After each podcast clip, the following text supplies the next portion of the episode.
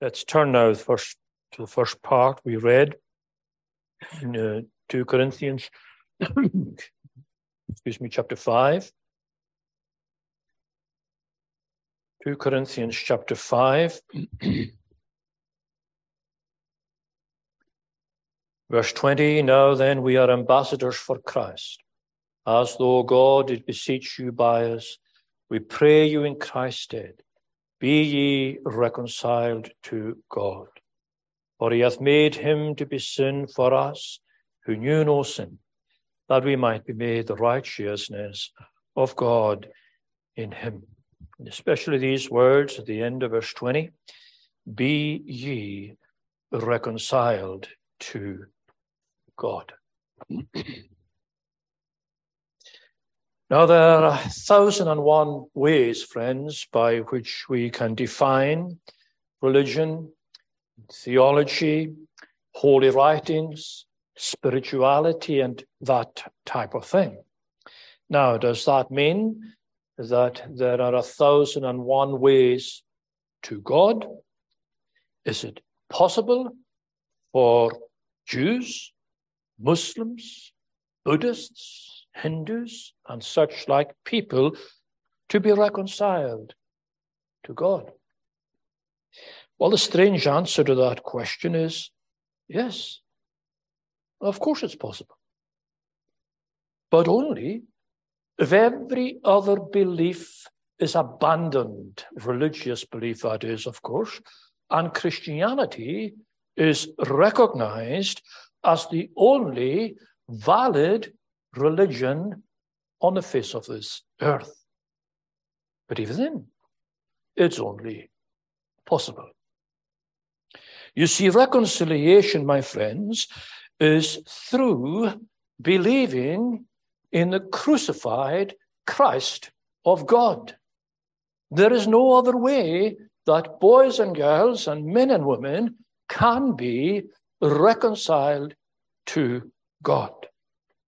The only possible escape from God's wrath in this life, the only possible way to be reconciled, is to come to that cross of Calvary and to see your own name engraven, as we were thinking about in the morning very briefly, in those nail pierced hands of the Savior. Verse 18 All things are of God, who hath reconciled us to himself by Jesus Christ. Not by Buddha, not by any religious guru or leader, by Jesus Christ. So, no other religion, no other religious message, no other religious guru can have any locus in this. It is totally exclusive. And that's why Jesus declared of himself in John 14, I am the way, the truth, and the life, and no man comes unto the Father but by me. My friends, in this most ecumenical of ages, Let's be bold in inserting this. Let's not be afraid nor ashamed to insert this into the conversation.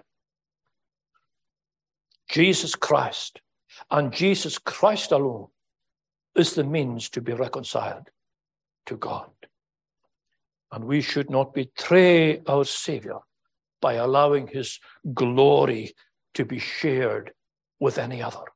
You remember how God blatantly insisted on this to Israel My glory I will not give to another. Uh, meanwhile, we're going to explore, with God's help here this evening, how boys and girls and men and women can be reconciled to God. And we don't want to go by theories or assumptions or the views of even great men we would wish for the pure, unadulterated truth of God to lead us and to guide us in this matter. And we shouldn't trust our soul's welfare to any less than that. Let's look first of all, then, with God's help, at why we need this reconciliation. Be ye reconciled to God. Now, there's a tension, I believe, in the teaching of the Bible on the subjects of God, humanity, and sin. I mean by that, we're told in the Bible that God is everywhere. There's nowhere where God is absent. He's everywhere. Psalm 139 reminds us it's impossible to escape him, even in hell. He's everywhere. At the same time, despite the reality of God's presence everywhere, men and women and boys and girls are still separated from God. They are still strangers to grace and to God. Isaiah chapter 59. Your iniquities or your sins have separated you from God. Now, if you're not a born again Christian here this evening, old or young, if you don't know Christ as your Savior, you are separated from God. In other words, sin has created a gulf between humanity and God. Now, the first evidence of this gulf in human experience appeared in the Garden of Eden, where we read of Adam and Eve after they sinned that they hid themselves from the presence of the Lord. Now, that pattern which they established in Eden the pattern of departing from God, the pattern of hiding from the truth claims of God, is an unchanging pattern throughout human history. Boys and girls and men and women are doing this constantly, hiding from God, hiding from his truth claims. And you'll notice from that narrative we have in Genesis chapter 3, which I know that you are quite familiar with, it wasn't merely from God's presence that they were hiding. They were hiding from his voice, his word. They heard the voice of the Lord God walking in the garden. So they were hiding from the word as much as from God himself. And that's why, my friends, the Bible is so hated today in our world. Humanity is again hiding not only from God, but from the Word of God. So, ever since the Garden of Eden, Jew and Gentile has been fleeing from the presence of God and from His Word. So, the gulf created in the Garden of Eden robs humanity both of the presence and of the word of God. And that's why true Christianity must promote the reality of man's sinful condition, but at the same time, the relevance of God's truth, especially when it comes to teaching the gospel story. Now, there's no room in this equation for any other God, for any other religion, for any other religious writing. There's no room here for it. It has to be Christianity and the gospel in a purest form. God was in Christ, reconciling the world unto himself. Now, friends, multitudes of people throughout this world, especially throughout the Western world, they attend the Christian church every Sabbath, at least once a day, sometimes, as the case in our own communities, twice a day.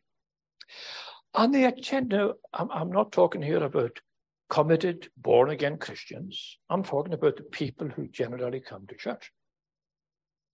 And they come to church Because deep down, they realize, and some of you here this evening, you fit into this category.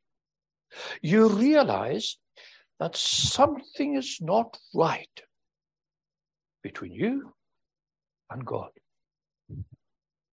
So you come to church. And many of you also suspect, and many throughout the world also suspect, that the fix for this isn't found anywhere else.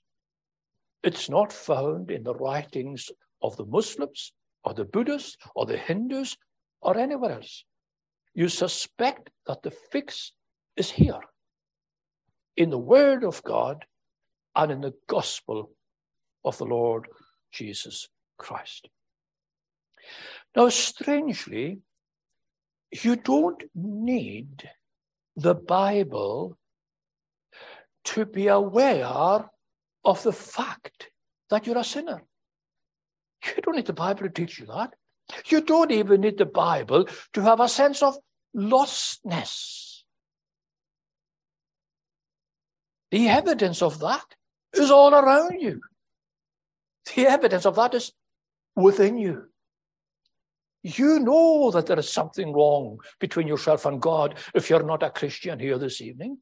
And you also suspect that here you will find the answer to that issue.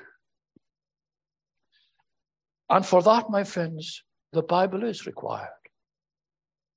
The Bible is required to show us how to be reconciled to God. We need to be taught in this subject.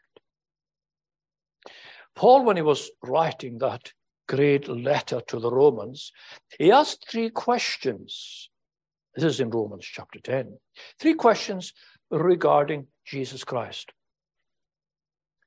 How shall they call on him? How shall they believe in him?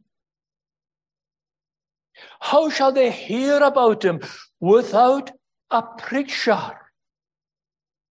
Who and what is a preacher? He is a man appointed by God to expound the word of God, to tell the story of the gospel, to set the way of salvation before men and women and boys and girls.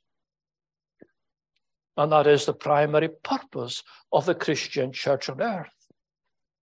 That preachers should encourage and show and demonstrate to people, to worshippers, how to be reconciled to God. Well, let's look then, secondly, at God's remedy for this dilemma.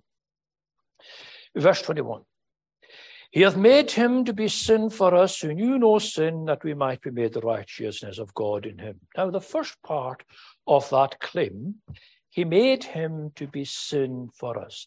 This is one of the hardest parts of the Bible to understand and I hasten to add, to explain from Genesis to Revelation. This is next to the Trinity in terms of explaining and understanding. Look at these words with me once again, the first part of verse 21. The first pronoun in that verse refers to God the Father. The second pronoun refers to God the Son.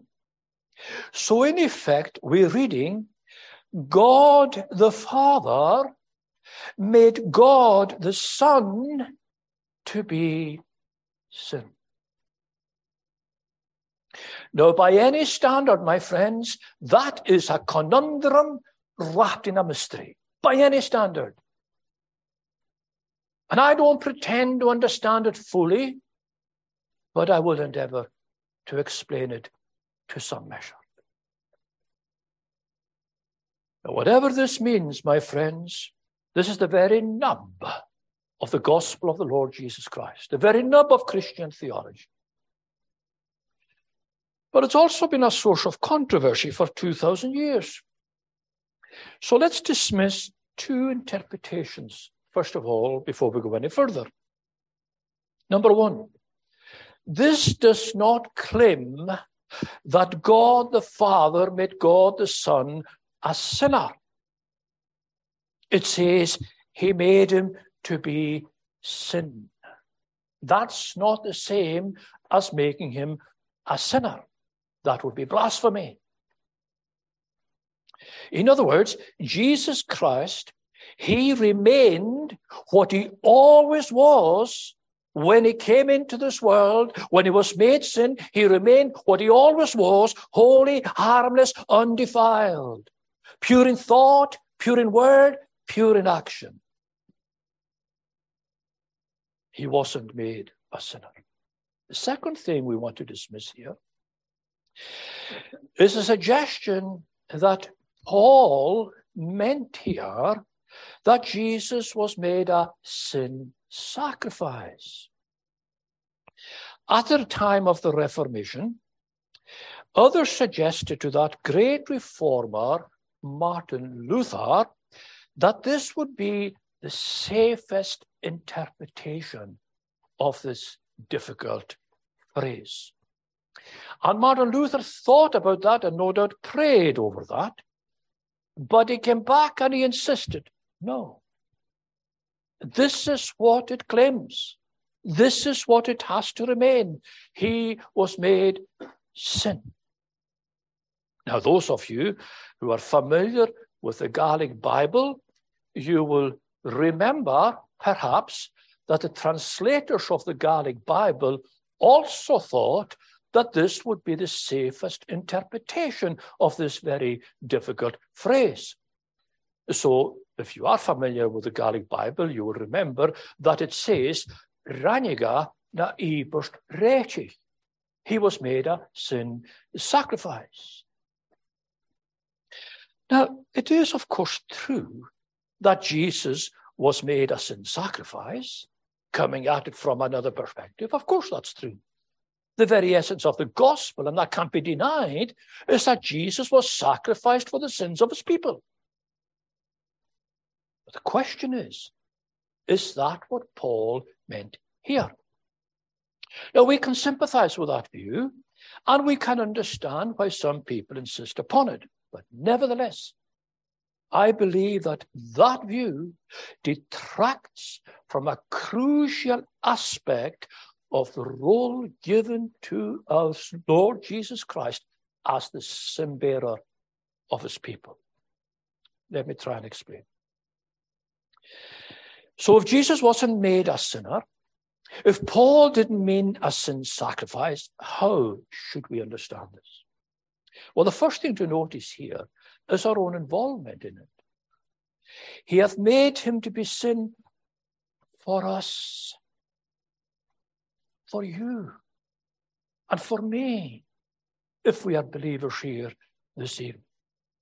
This was an essential part of his mission to reconcile us to God, to bring us back into friendship and communion and fellowship with God. And everything to do with that mission, my friend, applied from the moment that Jesus was conceived in the womb of the Virgin Mary. Every second of his life on earth was inseparable from sin. And during that time, God the Father viewed his incarnate Son, his Son in human flesh, he viewed him in two ways. He saw him on the one hand as his only eternally begotten Son. And he saw him on the other hand as his sin bearing Messiah. He saw both views simultaneously. And we witness this dual existence, if I can put it that way, of Jesus Christ in the gospel record. For example, we see the continuing intimacy between the Father and the Son in areas like the prayer life of Jesus. You cannot read John 17 and miss this point the intimacy between the Father and the Son remained intact. despite the fact that he was made sin. And we see it again in the declarations Jesus, the Father made twice, at least twice. This is my beloved Son, in whom I am well pleased. Despite the fact that he was made sin, I am still well pleased with him. At the same time, we also witness the consequences of the Son being made sin. For example, the Father ordained that his Son must bear the physical emblems of sinnership on his body. The physical emblems of sinnership on his body. The first was applied to him when he was only eight days old, when he was circumcised in the temple. The second was applied to him when John the Baptist baptized him at the river Jordan. Now, these two rituals, circumcision and baptism, they were specifically designed by God for sinners. Now, though Jesus wasn't a sinner, nevertheless, he was ordained to bear those emblems on his body. Here's part of the reason, my friends, why gospel salvation should fascinate all of us. That God the Father should expose the Son to all of this and much more besides. That's staggering beyond belief, is it not? However, we could never be reconciled to God without this. Now, I want to ask you a question. And this is a real question for those of you who aren't committed Christians here this evening. Is this the Jesus you see in the gospel story? Is this the Jesus you believe in? Is there significance to the fact that he was circumcised with the symbol of sin when he was only eight years old? Is it significant to you that he was baptized by a, with a sinner's baptism at the beginning of his public ministry? Does that mean anything to you? This is a Jesus that lived as an infant, as a child, as an adolescent, as an adult, bearing those physical emblems of your sin on his body. But the real glory and intrigue and mystery of all of this wasn't merely in the emblems of the sin that he bore. These were on his body. These were placed there by men. Priest in terms of his circumcision, John the Baptist in terms of his baptism. Whereas we also read in 1 Peter chapter 2, who his own self bare our sins in his own body on the tree. Notice that? In his own body on the tree. This wasn't done by men. This wasn't done by a priest. This wasn't done by a noted servant of God like John the Baptist. This was done by God. God the Father, God the Judge. People saw and witnessed Jesus being circumcised and Jesus being baptized. Whereas only God saw and witnessed him being made sin. No one else saw it. No one else understood it. This was invisible to the eyes of men. But this was to be his status, a life of sin bearing. So unseen by human eyes, God transferred, the word we use here sometimes is imputed, but perhaps more commonly understood, he transferred the sin, or properly speaking, the guilt of his people's sin to, as it were, the head of Jesus, the sin bearer.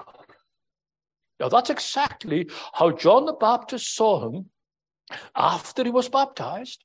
He sees him coming out of the wilderness, a Jesus bearing those two emblems circumcision and baptism. And he sees him coming and he declares, Behold the Lamb of God. Now listen to what comes next. Who taketh away, present tense, not future. It's not something he's going to do. He's taking it away now. Three years before he was crucified. John the Baptist was alluding there to the scapegoat. Remember how two animals were taken to the door of the temple on the Day of Atonement? One of these animals was sacrificed. The other one, called the scapegoat, was brought before the priest. And the priest came with both his hands, placed them over the head of the scapegoat, and confessed the sins of Israel. In other words, he transferred the guilt of Israel onto the scapegoat, and the scapegoat was led away into the wilderness, never to be seen again. Peter, I believe, was alluding to the same imagery. imagery. Who his own self bare our sins in his own body on the tree. But he didn't carry our sins into a wilderness. He carried them into the ferocious forsakenness of God.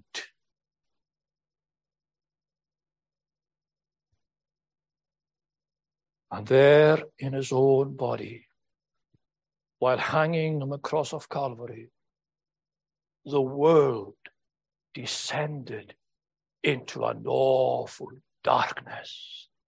A darkness so dark you could feel it. And I hasten to add, a darkness matched only by the darkness that enveloped the very soul of the Son of God hanging on that cross. This was the culmination of being made sin. You have made him to be sin for us who knew no sin, so unseen by human eyes, understood only by himself and by the Father. He bore that sin every single moment of every single day. Through it all, the Father loved him through it all, the Spirit upheld him. But nevertheless, Jesus Christ was a man under sentence of death. He was born to die. He lived every day unknown to men on death row. And at Calvary, that death sentence was carried out without mercy. Why? To reconcile boys and girls and men and women to a holy God. Peter added, By whose stripes you were healed. Which stripes? What's that referring to? Surely it cannot be the stripes imposed by wicked men. They had no part in this.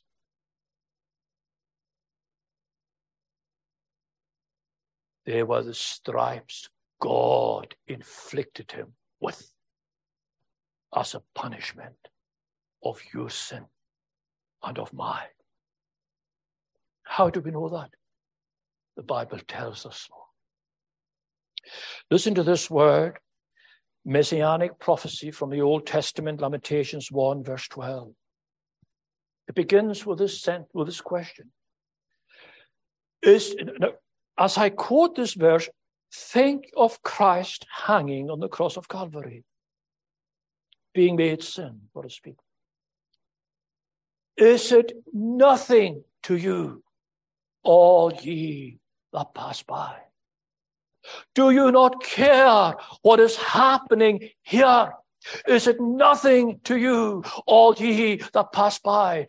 Behold and see.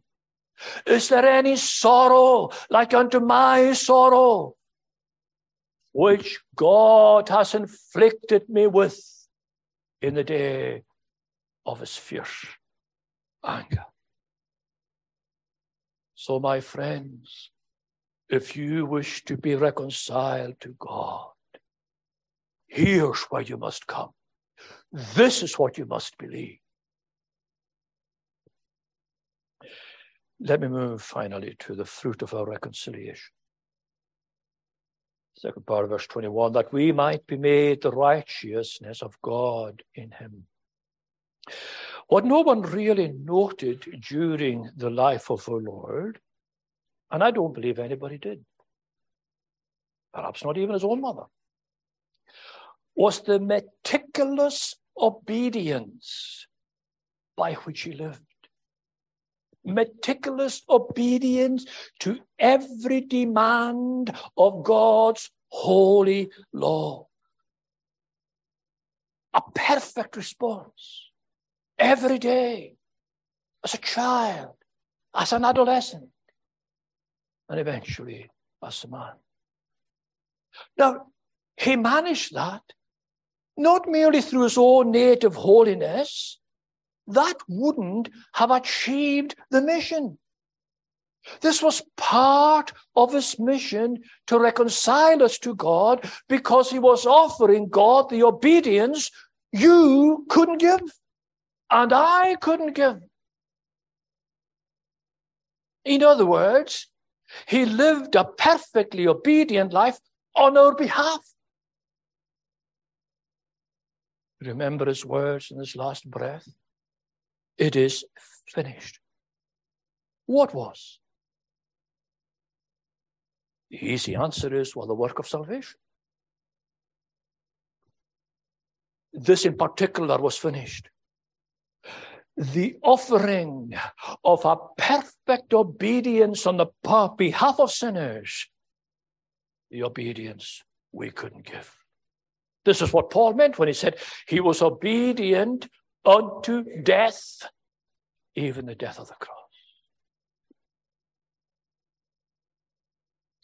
Some commentators, as some of you know, will insist that this is he was obedient up to the point of death. I don't think that's what it means at all.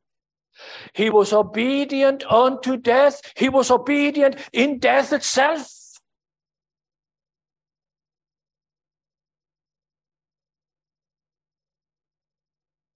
By doing so, he succeeded in two things. One, he secured a righteousness for believers.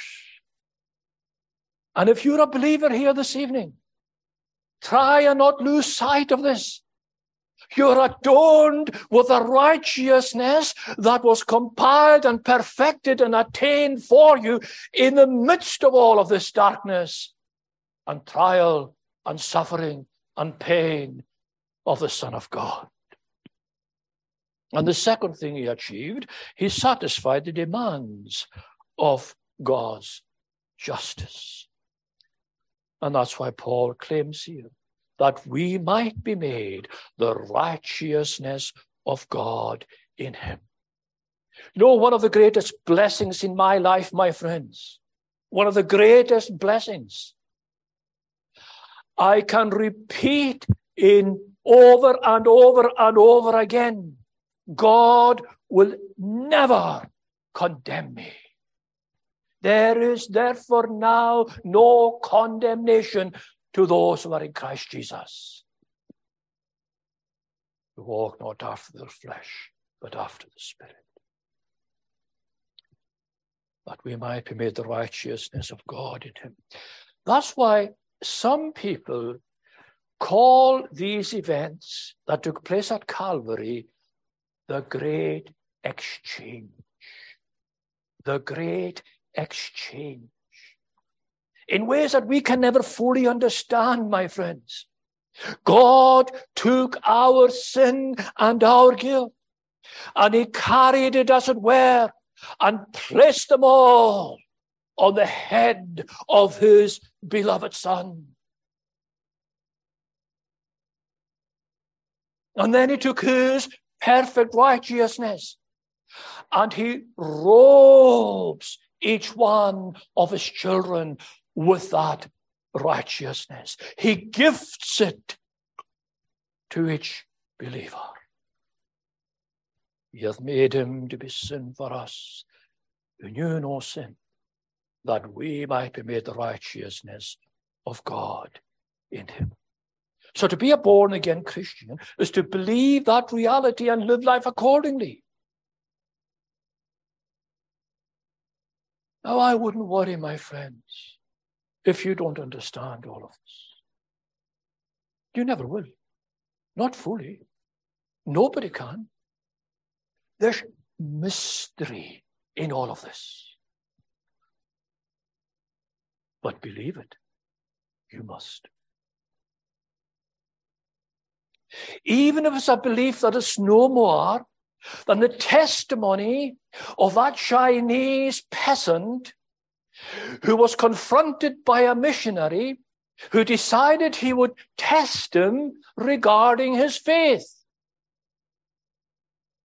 And the Chinese peasant responded with these words He die, me no die. He die, me no die. That's faith in its simplest form.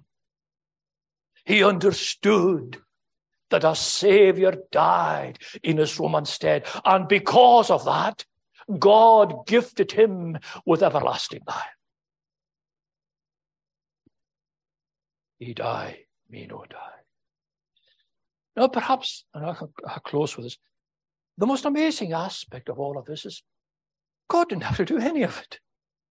He didn't have to do any of it. He could have left us wallowing in our sin and suffering the consequences eternally. But he didn't. And that's why grace is so amazing. Amazing grace, how sweet the sound that saved a wretch like me.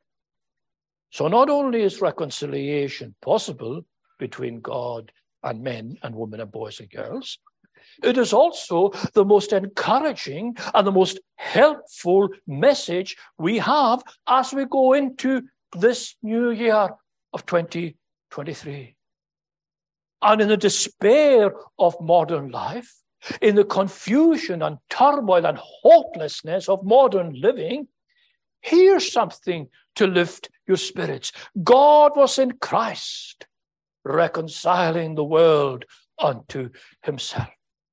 And furthermore, into the misery and gloom of this world, God sends every born again Christian as a missionary with a message. Look at verse 20. We are ambassadors for Christ as though God did beseech you by us. We pray you in Christ's stead, be reconciled to God. You couldn't share with your family and your friends and your neighbors, even with your enemies, any gift as precious as that message. So you're not only urging them to be reconciled with God, you can show them how they can be reconciled to God. That's the good message of the gospel, my friends. Share it as much as you possibly can in this new year opening up before us. Amen. Let us pray. Gracious and blessed God, we thank thee for reconciliation. We thank thee that we have not been left to the hopelessness of our sin. But God has reached into this world, even into the mass of humanity, and brought out a people for himself, reconciled to him through the finished work of Calvary. Credit, praise, and blessing due to our blessed Savior, the Lord Jesus Christ. Remember us in mercy. Take us to our homes in safety. For his name's sake, Amen.